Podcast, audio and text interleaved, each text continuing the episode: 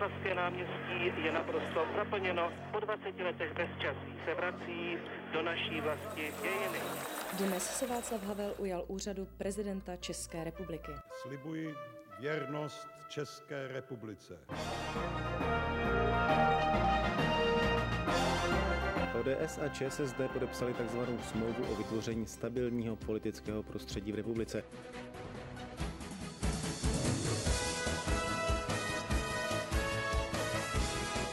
Český rozhlas 1, radiožurnál.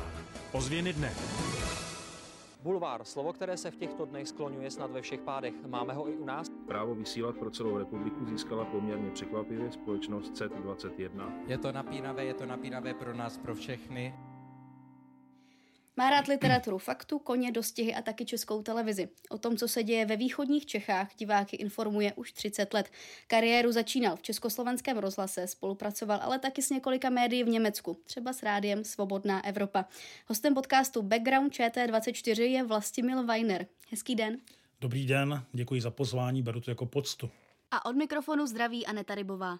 Tři generace, tři klíčové etapy české novinařiny s těmi, kteří jsou a byli u toho. Speciální podcastová série pořadu Newsroom ČT24. Generace. 30 let práce v české televizi, tak poznávají vás lidé na ulici? Tak musím se přiznat, že mm, poz, někdy poznávají, ale někdy to je spíš v tom negativním slova smyslu, že mi třeba občas vynadají taky. Vy jste nabídku pracovat v české televizi dostal v roce 1992. Eh, jak jste ale řekl v několika rozhovorech, tak jste se jí bránil, nechtěl jste ji přijmout, protože eh, jste se prý jako rozhlasový žurnalista bál obrazu. Tak mě zajímá, proč, jestli byste to mohl trošku rozvést a co vás vlastně teda nakonec přesvědčilo. Těžko vám to dovedu přesně popsat, ale já jsem se už na fakultě žurnalistiky Univerzity Karlovy, kterou jsem studoval, zaměřil na rozhlas a skutečně jsem si s ním jako hrál a zdálo se mi to médium nejbližší, tak jsem se na něj zaměřil. Konec konců pracoval jsem ve studiu Československého rozhlasu v Hradci Králové, kde jsem se také hodně naučil.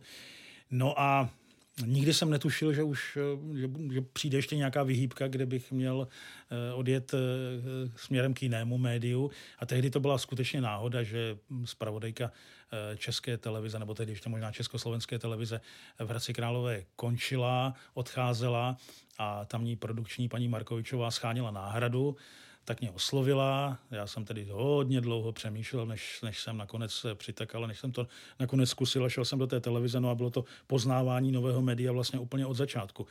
Všech těch kladů, záporů, co to má a tak, no. Pak jsem ještě chvilku spolupracoval s rozhlasem dál, takže jsem dělal eh, jak v rozhlase, tak v televizi. No a pak jsem se tedy vrhnul tou cestou televizní. No. Eh, bál jsem se toho obrazu, nevím proč, těžko bych to teď definoval, možná Možná, že to je další, další prostě jakési médium, které jsem neměl zmáknuté, neměl jsem, neměl jsem, neviděl jsem jak na to. No, tak jsem se to snad doufám aspoň trochu naučil. Během těch prvních měsíců, tak litoval jste třeba toho někdy?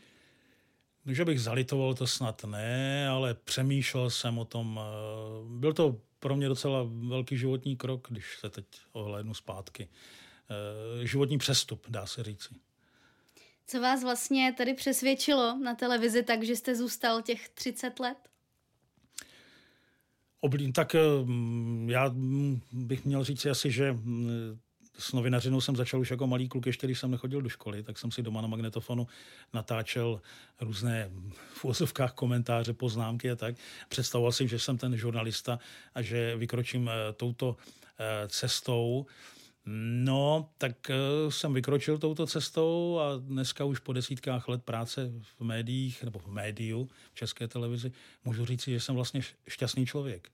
Že jsem nikdy neměl eh, nějaké okamžiky, kdybych eh, přemítal o změně profese, o změně zaměstnání, kdybych ti chtěl praštit. Prostě se mi to opravdu, opravdu zalíbilo, takže, takže žurnalistika je moje láska, Informace rád získávám, rád je hlavně šířím těm druhým, sděluji je rád. Eh, někdy jsem použil, eh, mé ženy se to dotklo, že, že jsem řekl, že žurnalistiku miluji víc než svoji, než svoji partnerku. No tak eh, je to tak na stejné úrovni, abych se jí nedotkl teď ve vašem pořadu. Mám to rád. Pamatujete si třeba na svou první reportáž, co jste vlastně tady poprvé v České televizi natáčel? Tak to si asi nevzpomenu. To už se mi, to už se mi přece jen trošku míchá. Takovou geniální paměť opravdu nemám, ale byly to reportáže z regionu, tam jsem začínal, nevím, třeba jsme točili tenkrát eh, začátkem 90. let hodně reportáží o Semtexu, o té trhavině, o vynálezce eh, Stanislav Breber žil v Pardubicích a měli jsme unikátní možnost s ním eh, spolupracovat, ptát se ho na ten vynález, který bohužel připomíná tak trošku krakatit, který bohužel ve světě nemá dnes dobrý zvuk, třeba kvůli, té, kvůli tomu neštěstí, kvůli té nehodě, se kterou je Semtex spojován u Lockerbie, kde se zřítilo eh, letadlo americké společnosti Penem. Byla tam eh, spousta obětí. Tak to, to, bylo, to bylo, myslím, jedno z prvních témat, které jsem v české televizi zpracovával. Vy jste to před chvílí říkal, že jste vlastně novinářem chtěl být už jako malý kluk. Tak kde se to tehdy ve vás vzalo? Měl jste třeba nějaký vzor někoho, ke komu jste vzhlížel už tehdy jako dítě? Já, já myslím, že to byly asi televizní, eh, televizní přenosy hokejové, které mě, které, které mě nadchly. Já nevím, Olympiáda Grenoble třeba, tak jsem si pak představoval, že budu tím komentátorem nebo ně, někým podobným, tak jsem si taky zkoušel komentovat na ten magnetofon B4, či kolik, jaké to mělo číslo tehdy, tes, eh, značky Tesla, tak jsem si zkoušel komentovat ty různé sportovní přenosy. Možná tam se to zrodilo. Jak to, že jste teda potom vlastně se nevydal čistě na dráhu sportovního komentátora, ale, ale šel jste právě dráhou žurnalistiky? Možná novinařiny pro, jako takové. Možná proto, že jsem k tomu sportu nikdy moc eh, netíhnul, jak si, že bych byl aktivní ve sportovních disciplínách, tak možná proto jsem se pak vydal tou cestou, řekněme, vnitropolitické v úvozovkách žurnalistiky. Já bych ještě chvíli zůstala právě v 90. letech, protože s hodou okolností, jak, jsme se tady vlastně bavili před vysíláním, tak jsem vás včera zahlédla v úvodní znělce seriálu 90. Pro ty uh, diváky a posluchače, kteří neví, tak uh, seriál vždycky na začátku uvede jednotlivý díl různým sestřihem uh, z událostí tehdejší doby. A vy, já jsem vás tam právě včera zahlédla. Tak uh, v souvislosti s tím uh, seriálem se právě teďka hodně mluví o tom, co se tehdy v devadesátkách dělo tady v Praze. Mě zajímá, jaké pro vás byly devadesátky pro regionálního zpravodaje z východních Čech? Byly taky divoké? Jak, jak to vypadalo tam? No musím říct, že byly divoké. Vždyť my jsme v Královéreckém kraji, tehdy ještě to byl asi východočeský kraj, odhalili, řekl bych, jednu z prvních velkých afér kriminalistických.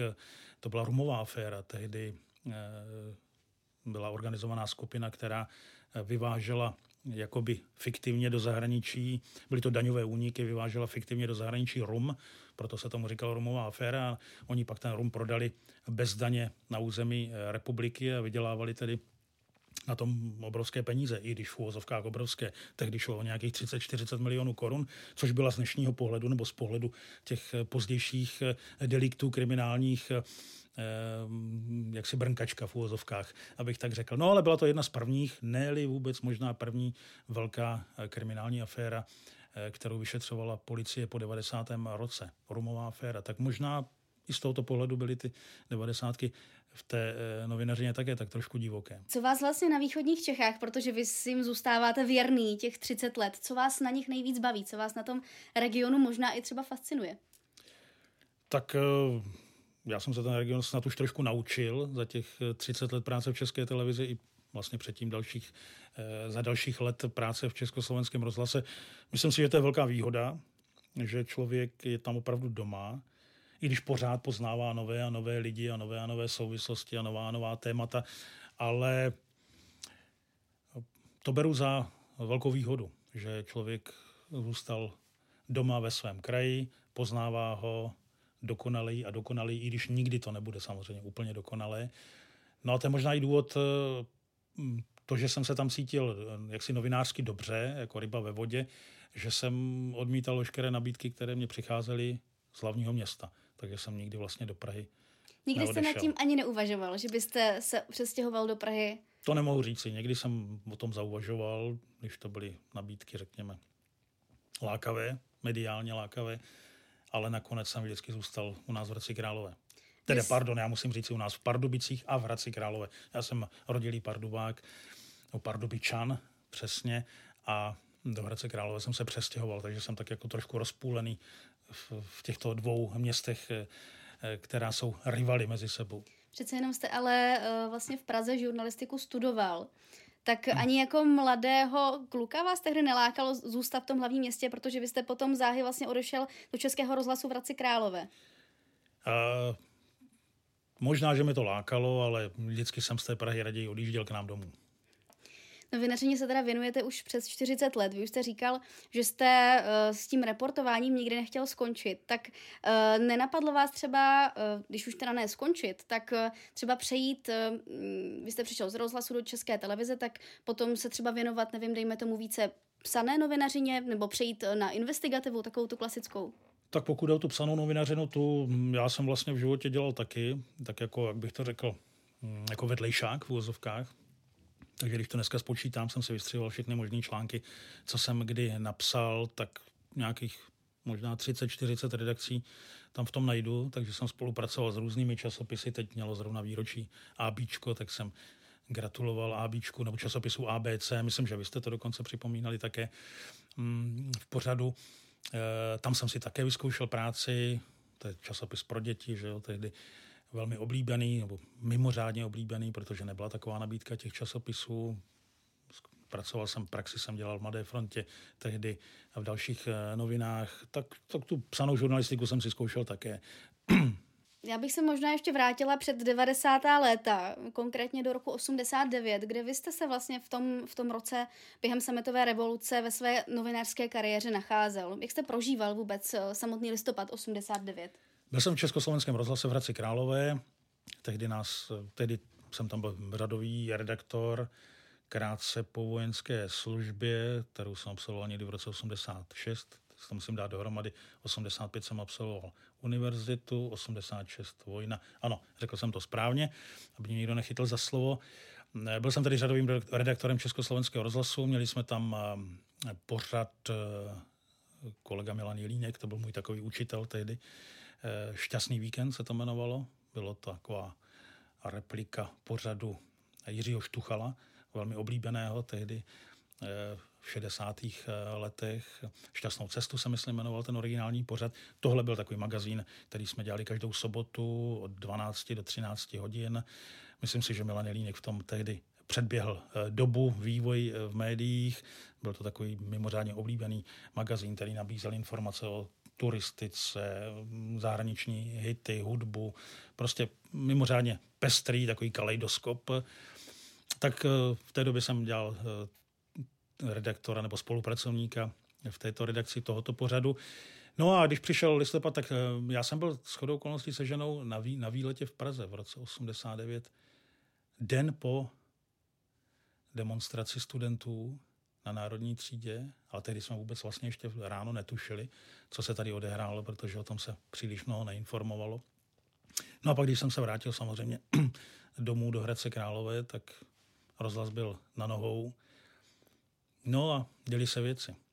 Demonstrace v Hradci Králové samozřejmě, kterých jsme se účastnili, které jsme vysílali. Bylo to samozřejmě tak jako tak v tom našem týmu ne všichni věřili, že přichází, přichází změna, takže byli tam jako bylo to velmi zajímavé tehdy. No. Myslím si, že se eh, ukazovaly různé charaktery lidské, ať tak či onak. No, postupovalo to dál a dál, až k těm eh, změnám. Vzpomínám si, že tehdy jsme eh, jako občanské fórum měnili ředitele u nás v rozhlase. On už měl uklízeno, když jsme mu to přišli sdělit, samozřejmě, že odchází. No, jsou to takové vzpomínky na samostatnou kapitolu v životě. Vy jste spolupracoval s rádiem Svobodná Evropa v Mnichově. Oni si vás tam dokonce přímo, jak jsem se dočetla, výslovně vyžádali. Tak proč tehdy vlastně zrovna oslovili zrovna vás a jaká to vůbec byla zkušenost? To vůbec nevím, jak to vzniklo, ale skutečně jsem byl osloven Rádiem Svobodná Evropa českou, československou redakcí tehdy. Mm, pracoval tam pan Karel Kašpárek, který mě dokonce pozval i do Mnichova, aby si mě okouknul.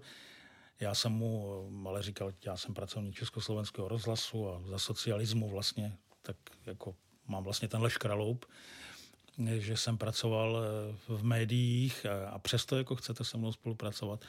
Řekli, že chtějí, tak jsem spolu, rád tu nabídku přijal a Byla to velmi zajímavá etapa v mé práci a nabral jsem zase úplně jiné zkušenosti z toho. No, v čem, byla, v čem byla zajímavá? V čem ty zkušenosti byly pro vás tak?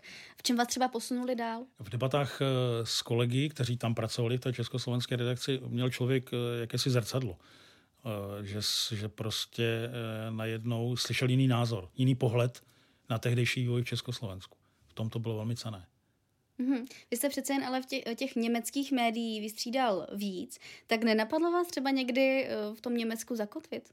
Já jsem ji zase tolik nevystřídal, spolupracoval jsem ještě eh, s rozhlasem a televizí ve Frankfurtu nad Mohanem díky tomu, že v Německu žila eh, moje kamarádka, která má vlast, měla vlastní produkční skupinu a vlastní, vlastní televizní studio a tam mě pozvala ke spolupráci, takže aby to nevypadalo, že jsem zase takový, takový harcovník evropský, jak žurnalistický, nikoliv. Eh, no, tak mm, z mnoha pohledů to byla práce velmi lákavá a hlavně proto, že jsem tam v těch 90. letech Eh, v tom Frankfurtu nad Mohanem viděl neskutečné profesionály. Přišel člověk stříhat nějakou reportáž do, eh, do střižny a tam seděla prostě neskutečně připravená profesionální střihačka, která nabízela varianty, možnosti. No, skutečně v tom, v tom, je to, v tom mě to německé prostředí dodnes přitahuje, že se mi zdá, že právě, a taky je pro mě vzorem to německé mediální prostředí, že se mi zdá, že tam jsou opravdu jako profici. Lišilo, profici. Lišilo se to už tehdy třeba technikou právě v porovnání s technikou natáčecí, myslím? No, já když jsem přišel do české televize začátkem 90. let, v tom roce 92, tak jsem vlastně byl na, na konci té éry, kdy e, končilo natáčení zpravodajství na klasický film a začínala ta éra toho Jumatiku a těch e, obrovských krabic, co nosil technik na ramenou, měl rekordér, byl propojen silným kabelem s kameramanem, který měl zase obrovskou kameru na rameni. Tak e, to byla ta doba, kdy jsem já vešel do české televize, pak se to tedy zmenšovalo a zmenšovalo e, kazety mm, Betacam, HI8, pak přišla média jiná, že až to končí teď těmi, těmi kartami. Takže z tohoto pohledu eh, ten, to Německo bylo dál samozřejmě, tam už ty bety tenkrát jeli takzvaně, že jo, takže vždycky byli asi, asi dál o krok v té době před námi. Mm-hmm. Kromě tedy těch německých médií, eh, jak už jsem zmiňovala, tak jsem se vás dočetla, že máte i novinářskou zkušenost z USA. Tak byste to mohlo trošku rozvést? To byla spíš reportérská zkušenost, protože jsem v té Americe byl tehdy eh, s divadlem Drak eh, v Hradci Králové. Tehdy se říkalo loutkové divadlo, dnes už říkáme jenom divadlo Drak, protože už je multižánrové. Tak eh, to je ta zkušenost. Natáčel jsem tam pořad pro českou televizi, později vysílaný. Bylo to o té misi, velmi úspěšné misi divadla Drak v Hradci Králové.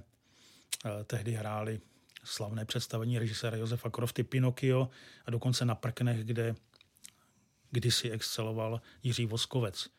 No a když člověk si tohle uvědomil, tak se to snažili do toho pořadu prolnout, že to divadlo Drak má takový úspěch a skutečně hraje toho Pinokia na prknech Jiřího Voskovce. Kde konkrétně eh, jste vlastně tady byli? V New Yorku, New Yorku. a v Atlantě. Atlanta se tehdy tuším připravovala na olympijské hry takže už to tam bylo znát. No ale zásluhou Josefa Crofty, režiséra a mého kamaráda, jsem se dostal i do různých médií eh, ve Spojených státech, tak jsem to mohl okouknout i tam, v rádiu, v rádích v New Yorku, kde on hostoval.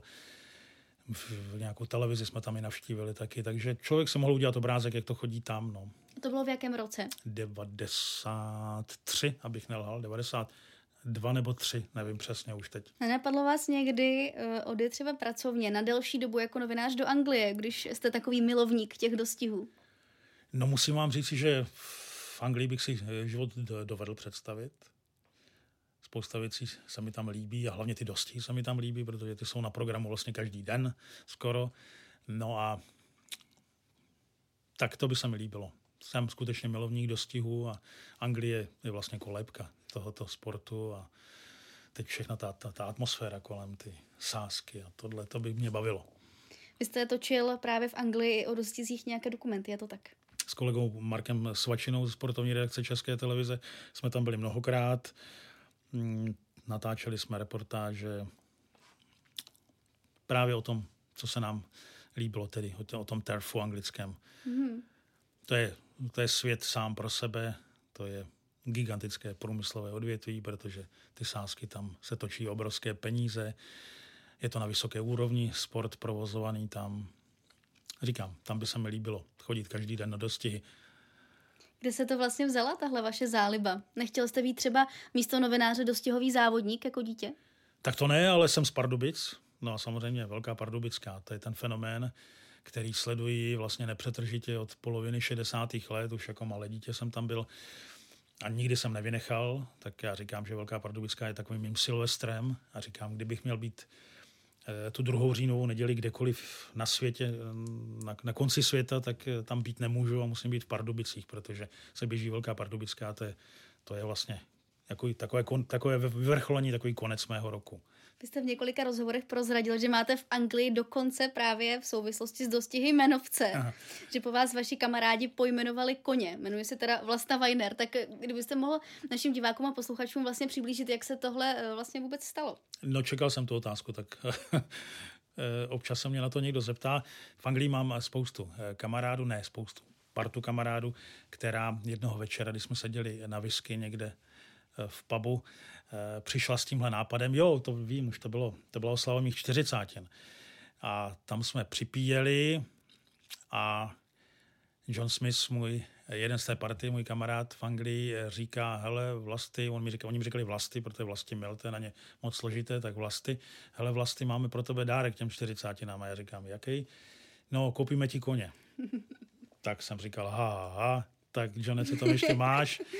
No a takhle to vzniklo. Tak oni skutečně koupili koně, složili se, byl takový syndikát, eh, syndikát eh, majitelů, to znamená víc lidí tam z toho večírku se složilo a skutečně toho koně koupili a pojmenovali ho podle mě Vlasta Weinera. Jsem tomu do poslední chvíle nechtěl věřit, až, až když jsem si v, regi- v registru anglických koní našel podle jména toho koně, tak skutečně jsem zjistil, pro boha, ona to je pravda. Jak se má Vlasta teď? Sledujete jeho osud? Eh, samozřejmě sleduji jeho osud.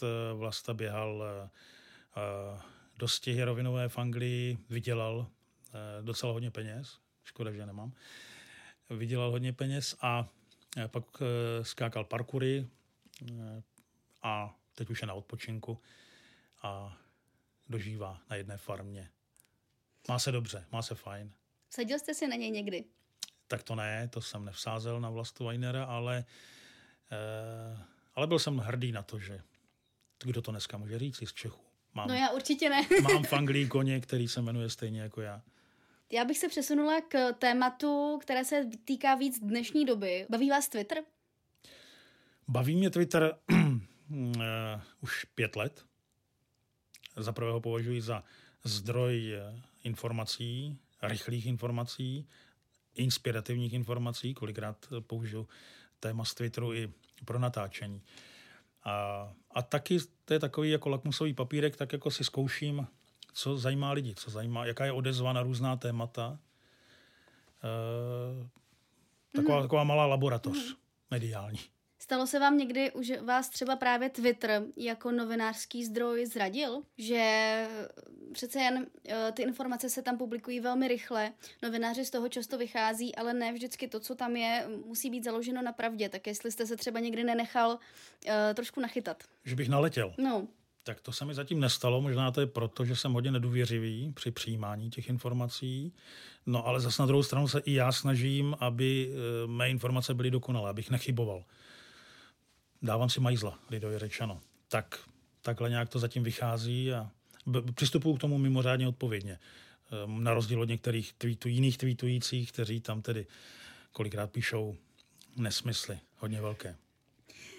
Co ostatní sociální sítě? Já vím, že máte Instagram, tak neplánujete třeba TikTok? To je ta síť, kde se publikují videa. No, že byste tam třeba tancoval. Tak, tak to zatím skutečně neplánuji. Já si myslím, že ten Twitter eh, už takhle mě připraví o spoustu času, který bych mohl věnovat možná užitečnějším věcem. No a kolik času denně teda na něm třeba strávíte? No to se mě ani neptejte. No to já se právě ptám. e, no já kdybych to sečet možná tak dvě, tři hodinky tam budu. A to už je trošku závislost, si myslím teda. No tak zase pokud to využíváte ke své práci, tak uh, možná to nejsou dvě, tři ztracené hodinky, ale dobře využité. Dobře využité, to máte pravdu, protože mám už vytipováno několik eh, adres, několik účtů, kde skutečně jako se objevují informace, které jsou pro mě potřebné. Ale snažím se, když už tedy je použiju, ty informace, tak se snažím zase e, citovat zdroj, neukrást je. Což se tedy děje dneska v médiích bohužel běžně. Že se tedy krade. A to já se snažím nebýt zlodějem témat a informací. Ale využíváte uh, zdroj, nebo využíváte Twitter jako zdroj třeba ke svým reportážím nebo spíš k nápadům těch témat a potom vlastně rozvíjíte dál? Ano, i přesto se snažím potom uh, ten zdroj uvést. Mm-hmm. Když jsme u těch zdrojů a těch témat, tak za těch 30 let um, přece jen už máte asi nějakou síť kontaktů ve východních Čechách, v Hradci Králové, tak ozývají se vám uh, často lidé sami s těmi tématy? No, jsou takové vlny, taková období, kdy uh, se ozývají lidé a nabízejí témata. Pak zas to je utlumené, pak zase ta vlna přijde, ale já jsem eh, velmi opatrný v tomhle, velmi obezřetný, protože radši jsem celý život té své novinářské kariéře, abych to nepřeháněl, mohu-li použít tohle slovo, tak jsem se snažil vždycky si vybírat spíš témata sám. Neříkám, že bych nepoužil někdy téma zvenčí, třeba mě doporučené, ale dávám si, dávám si opravdu jako bacha na to, abych e, někde v úvozovkách nenaletěl, protože však víte, co se děje, několikrát si třeba různé skupiny vyřizují své účty přes média a to, toho já nechci být součástí. Ať už vědomě nebo nevědomě. To Stalo si se skutečně to dávám. Ano, ano, ano, ano. Narazil jsem, ne, že bych se stal součástí toho takového nějakého boje, souboje, ale odhalil jsem to včas, kdy jsem byl jaksi jeden z těch, který by mě, měl být zatažen do takového souboje. A zavčas jsem z toho vycouval, zabrzdil jsem, řekl jsem pozor, to takhle ne, tudy ne. No a tyhle ty zkušenosti mě přivedly k tomu, abych si opravdu na to dával pozor. Můžete být konkrétní? Nechtěl bych. Já totiž um, nechci. Nezlobte se možná až v úvozovkách ve svých pamětech za dva, tři, pět let třeba je napíšu. Ale to bude 15 paragrafů na triku. Která témata vás za těch 30 let, eh, dejme tomu v té televizní žurnalistice a možná i vlastně víc než 40 obecně v novinařině nejvíc baví, nejvíc přitahují? Když se máte třeba rozhodovat, tak k čemu se vždycky přikloníte? Která témata mě baví? Baví mě témata, kdy e, tam je naděje, že ta reportáž, kterou člověk natočí, nebo seriál reportáží, nebo e, seriál materiálu, e, že se potom stane nějaká náprava něčeho. Z toho má pak člověk radost.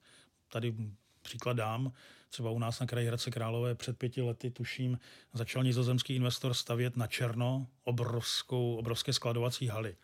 Neměl stavební povolení a my jsme se tenkrát náhodou dozvěděli a uh, odhalili, odhalili jsme to, že to je na černo. Tenkrát se tam na stavbě šturmovalo, už jim chybělo asi 14 dní, 3 neděle a měli to hotové.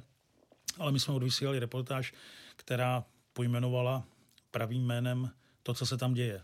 Jedna z největších černých staveb v Česku.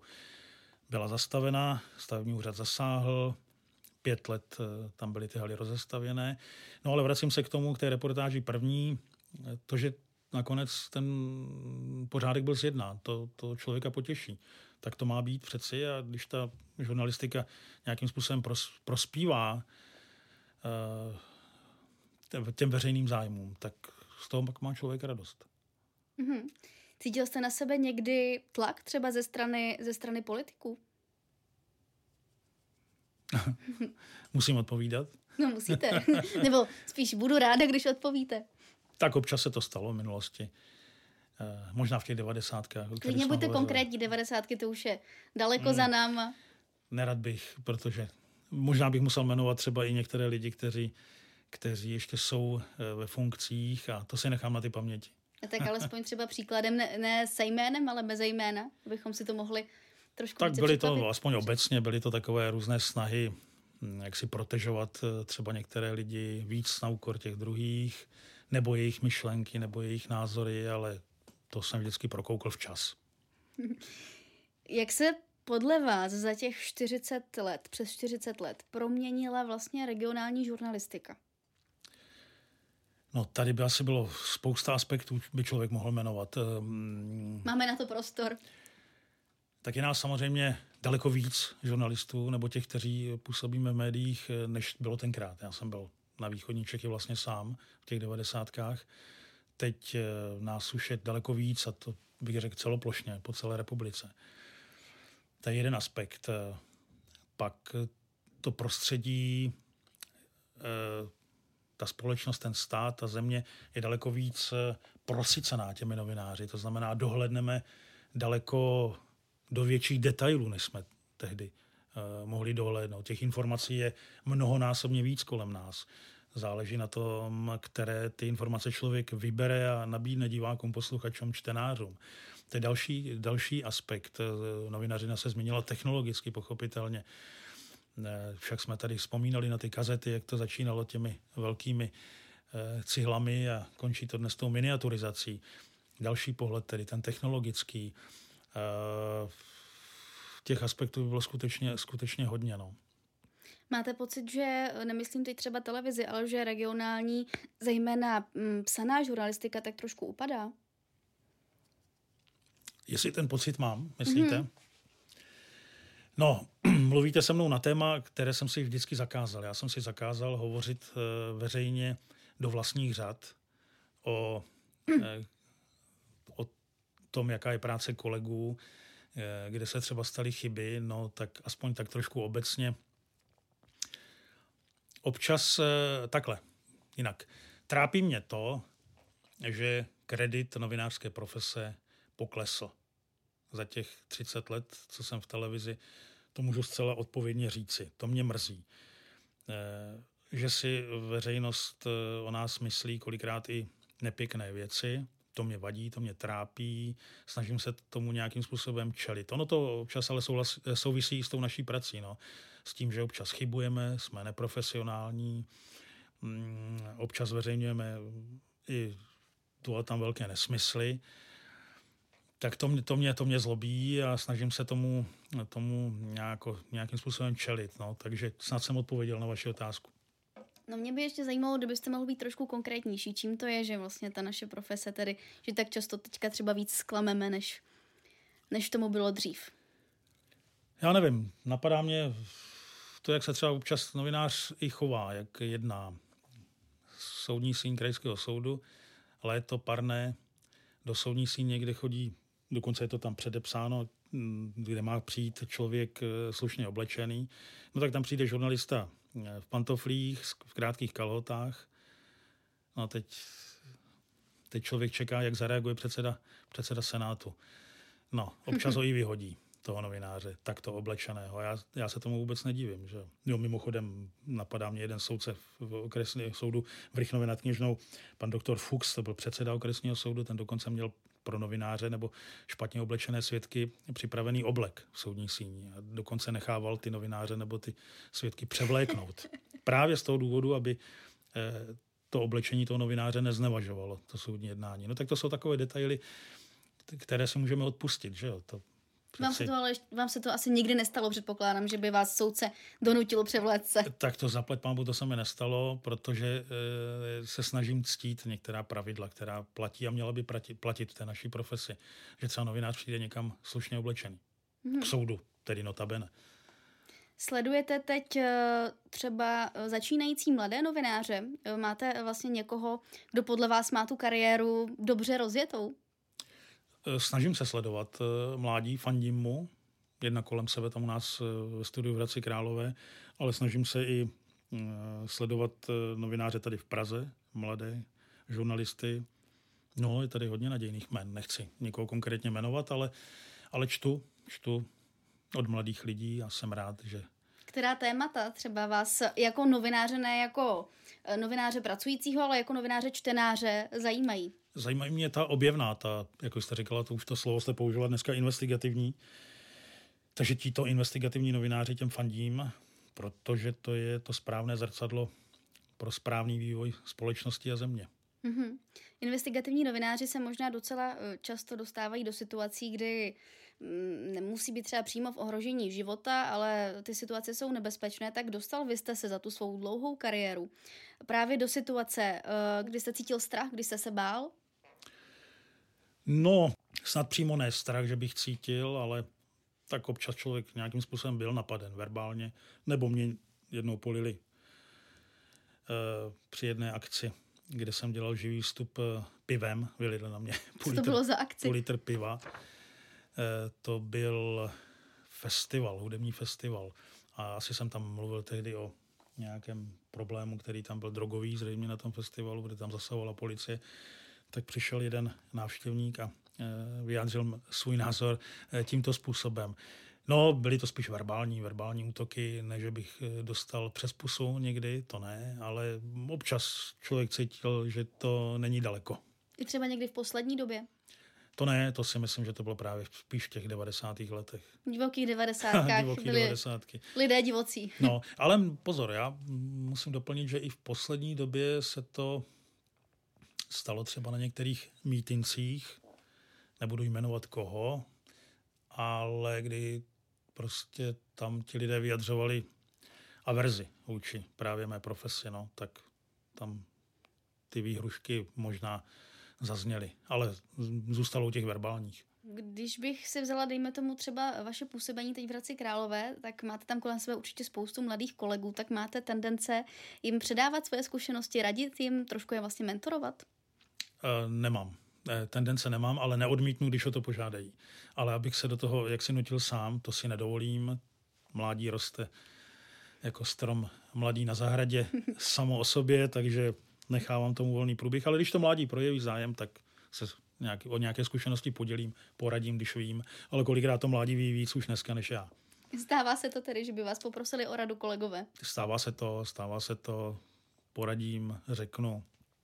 Spíš tak jako se snažím propojit ty souvislosti, protože to třeba těm mladým žurnalistům, myslím, chybí v tom, a to je věc generační, že mm, eh, ve stáří už člověk dává spíš ty věci do souvislosti a říká si, já mám takovou jednu pravdu, kterou jsem si v životě mnohokrát potvrdil, že ty jevy, které má novinář popsat, kolikrát eh, nelze vidět prvoplánově, že říkám si prostě, ono to je kolikrát i jinak. Tak to se snažím těm mladým lidem říkat, jo. Ne tak, jak to vidíš dneska, takhle ta, ta věc se má. Ale bacha, ono to je takhle, takhle, takhle, ono to má ještě spoustu jiných souvislostí, není to jednoduché, tak spíš tohle se snažím těm uh, mladým lidem vnuknout. Je vlastně zájem ze strany mladých lidí o uh, reportování z regionu, teďka třeba konkrétně z východních Čech, o tu regionální žurnalistiku jako takovou? Tak já myslím, že zájem je, že ti lidé si uvědomují, že to je jaksi dobrý odrazový můstek pro tu práci třeba jednou v Praze. Mm-hmm. Takže myslíte si, že pro ně je to spíš ten odrazový můstek, že by chtěli jednou do hlavního města a ne tak jako vy zůstat těch 30 let věrný svému, svému regionu? No je to, je to samozřejmě lákavé pro ty mladé lidi. Ty, ta média v Praze, to je, však to znáte, ne? Moderovat eh, nějaké televizní relace, to je asi pro spoustu lidí velký sen. Já jim to neberu, ať, ať to tak zůstane. No, ten, v tom regionu zůstáváme my staří. Já, to, já tomu rozumím, protože já jsem sama vlastně přišla z Brna, z Brna do Prahy, takže uh, tak jste si to vyzkoušela. ty, ty moje cíle. Eh, já jsem ani vlastně v Brně jako nezačala, já jsem tam jenom studovala a potom jsem se teda přesunula právě za prací do Prahy, takže, takže asi rozumím, co chcete říct. Eh, který z českých regionů, když jsme takhle vlastně u toho, vy jste opravdu věrný eh, těm východním Čechám. Japonská věrnost, tomu říkám. tak který z našich dalších českých regionů by vás třeba lákal pracovně? Já bych to neuměl. Já bych, kdyby mě teď přesadili, já jsem si to párkrát vyzkoušel, Eh, že jsem třeba jel, měl jsem za úkol udělat reportáže mm, eh, například ze, sever, ze severních Čech. Eh, tenkrát se to vařilo kolem jedné vagonky tam. Tak já, když jsem tam přijel, já jsem byl úplně, já byl úplně zoufalý. Já neměl, já nevěděl, komu zavolat, koho kontaktovat, kdy ty informace získávat. Nebo tuhle jsem přijel na Jižní Moravu, která se zpamatovávala z toho tornáda nebo z těch důsledků toho tornáda. A já, kdyby tam nebyly sestry Kolovrátkovi, kolegyně z eh, České televize, já bych tam byl úplně zoufalý. Já bych si fakt nevěděl rady, v telefonu nikoho nemáte z tamního regionu. Takže, takže já bych se ani, já už to snad ani nechtěl zkoušet, eh, se přesadit někde někam jinam. Já bych prostě zvadnul tam v tu ránu jako strom, který, který přesadíte někam, tak já bych tam prostě najednou, najednou bych byl úplně mimo. Mm-hmm. Mně ještě napadá, já bych se vrátila eh, krátce ještě k těm vašim začátkům. Uh, pamatujete si, co jste úplně jako první napsal, dejme tomu do, do novin, nebo psal jste asi jako student, předpokládám? Nikoliv, já jsem první článek zveřejnil jako žák a teď nevím, jestli první nebo druhé třídy základní školy. Byl to článek o naší umělecké akademii, kterou jsme na té škole pořádali, kde jsem hrál na klavír. A do našeho okresního listu Zář se jmenoval v Pardubicích, jsem tehdy napsal první článek. Tak ten mám samozřejmě vystřížený a pak spoustu dalších, které jsem kdy publikoval, tak to jsem si vystřihoval. Už to, to zažloutlé papíry, zažloutlé výstřižky, ale připomínají mi začátky. Máte ho někde, někde na stěně vystavený? To ne, na stěně, ale tak v také deskách jsem si řadil ty výstřižky. Pak jsem taky hodně fotil do novin, do časopisů. No, tak to jsem si vystřihával a dneska s tím listuju, on to nikoho nezajímá až přijdou mi dědicové, tak to vyhodí do popelnice. Já jsem se o vás taky dočetla, že vaším vzorem vlastně novinářským byl jeden váš příbuzný. Ano. Uh, uh, Milan Weiner, vzdálený příbuzný, v 60. letech redaktor Československého rozhlasu, zpravodaj, specialista na Čínu tehdy a zahraniční, zahraniční redaktor Československého rozhlasu, tak uh, to bylo to byla velká legenda. No a taky se mě na fakultě žurnalistiky ptala spousta vyučujících na to, jestli jsem jeho já jeho příbuzným. A udělalo mě nesmírně velkou radost nedávno, pár let zpátky, když mě zavolali potomci Milana Weinera, pozvali mě do kavárny v Praze a tak jsme na něj zaspomínali a vlastně Weinerovi se sešli v kavárně a v tom širším rodinném kruhu a tak jsme si povídali o něm. Šel ještě někdo eh, vlastně z vaší rodiny v jeho šlépějích nebo potažmo vašich? Já myslím, že ne, že jsem já pokračovatelem práce Milana Weinera. Mm-hmm. Vaše děti třeba nikdy netoužily být novináři? Uh, moje děti netoužily být novináři, takže... Rozmluval ne. jste jim to třeba, nebo? Nebylo ani, nebylo, nebyla ani taková chvilka, protože vůbec to mm-hmm. téma nepadlo. Mm-hmm. Protože často se setkáváme s tím, že právě děti vzhlíží třeba eh, ke svým rodičům a, a chtějí jít v jejich šlépějích, tak proto se ptám, jestli to tak třeba bylo i u vás. Asi tady. Nikoliv. Mohli, mohli odpovědně konstatovat, tak taková chvilka nebyla, že bych mm-hmm. musel někomu z mých potomků rozmlouvat eh, že bych chtěl tuhle profesi dělat. Vy byste spíš a... ale asi přemlouval, než rozmlouval. Ne, ne, ne, ne, ne, ne, ne. já bych rozmlouval právě. Já a proč byste rozmlouval? To mě zajímá. Sám tady o ní básníte, o té profesi, tak proč byste rozmlouval? Já bych rozmlouval, protože občas eh, mě popadne takový splín, mm-hmm. kdy si říkám, jestli jsem udělal dobře, že jsem tu novinařinu začal dělat, že po mně vlastně nic nezůstane pořádného. Mm-hmm. Po sochařovi zůstanou sochy, po malířovi obrazy, po architektovi stavby, a co zůstane po mně, těch pár výstřižků zažloutlých, no, tak si občas mi pro, popadne takový splín, kdy si no, říkám, ale... jestli to má, mělo smysl, ale pak se vždycky dohrabu k tomu, že smysl to snad mělo. Zůstane po vás určitě plný archiv České televize. Tam opravdu, když se zadá vaše jméno, tak eh, člověk, než by se tím vším probral, tak by to zabralo, zabralo opravdu hodně času. No, nedívte se, protože říkám, za těch 30 let jsou to asi tisíce reportáží. No. Mm-hmm které člověk spáchal. Jak byste, eh, když jste, teď jste mi teda řekl, že byste spíš rozmlouval, než, než že byste přemlouval, tak eh, ale jak byste motivoval studenty žurnalistiky, eh, aby se dali na právě na regionální novinařinu? Jak bych je motivoval? Mm-hmm. Hmm, těžká otázka. To možná tím, že mně přijde, že v tom regionu se ten region dá lep, lépe naučit. Je novinář potom těm problémům člověka, těch občanů daleko blíž, vidí do nich lépe, než přece jen z těch kavčích hor, z toho ústředí. Eh, a může jim lépe porozumět těm tématům. Zdá se mi. Mm-hmm. Tak bych asi touto cestou bych motivoval. Je tedy podle vás regionální žurnalistika víc o lidských příbězích? Určitě. O tom jsem přesvědčený, že těm lidským příběhům je člověk v regionu daleko blíž pokud eh, je má rád jako já, tak jej tam vyhledává, snaží se je zachytit, snaží se je zprostředkovat, snaží se je ukázat divákům. Jo, je to tak. Který právě tady z těch lidských příběhů vás v poslední době nejvíc dostal, řekněme? Hmm. Uh, občas to člověkem zamává, ty příběhy, které vidí, slyší, natáčí. Napadá mě, možná, že ne z poslední doby, ale sáhnu hlouběji trošku do minulosti. Například jsme natáčeli uh, to, že se ztratil v jedné vesnici malý chlapeček. Teď ho celá vesnice hledala, byla zima, na Trutnovsku to bylo.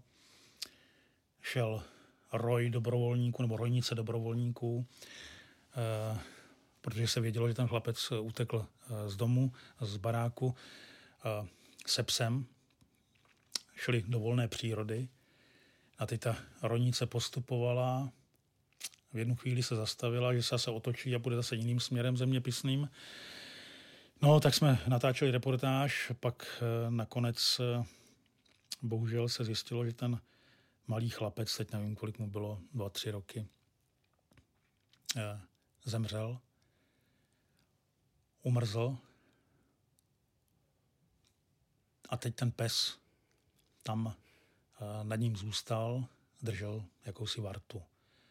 A to zjistilo se, že ta rojnice vlastně byla už, už skoro on, u něj, když se otočila. Jo? Když prostě oni to nemohli tušit samozřejmě ti lidé, že, že jsou ve správném směru pátrání, ale mezi tím se otočili a pátrali jiným směrem. Možná by tenkrát se ten chlapec dal i zachránit. No a tak eh, třeba tenhle ten příběh se mnou hrozně zamával.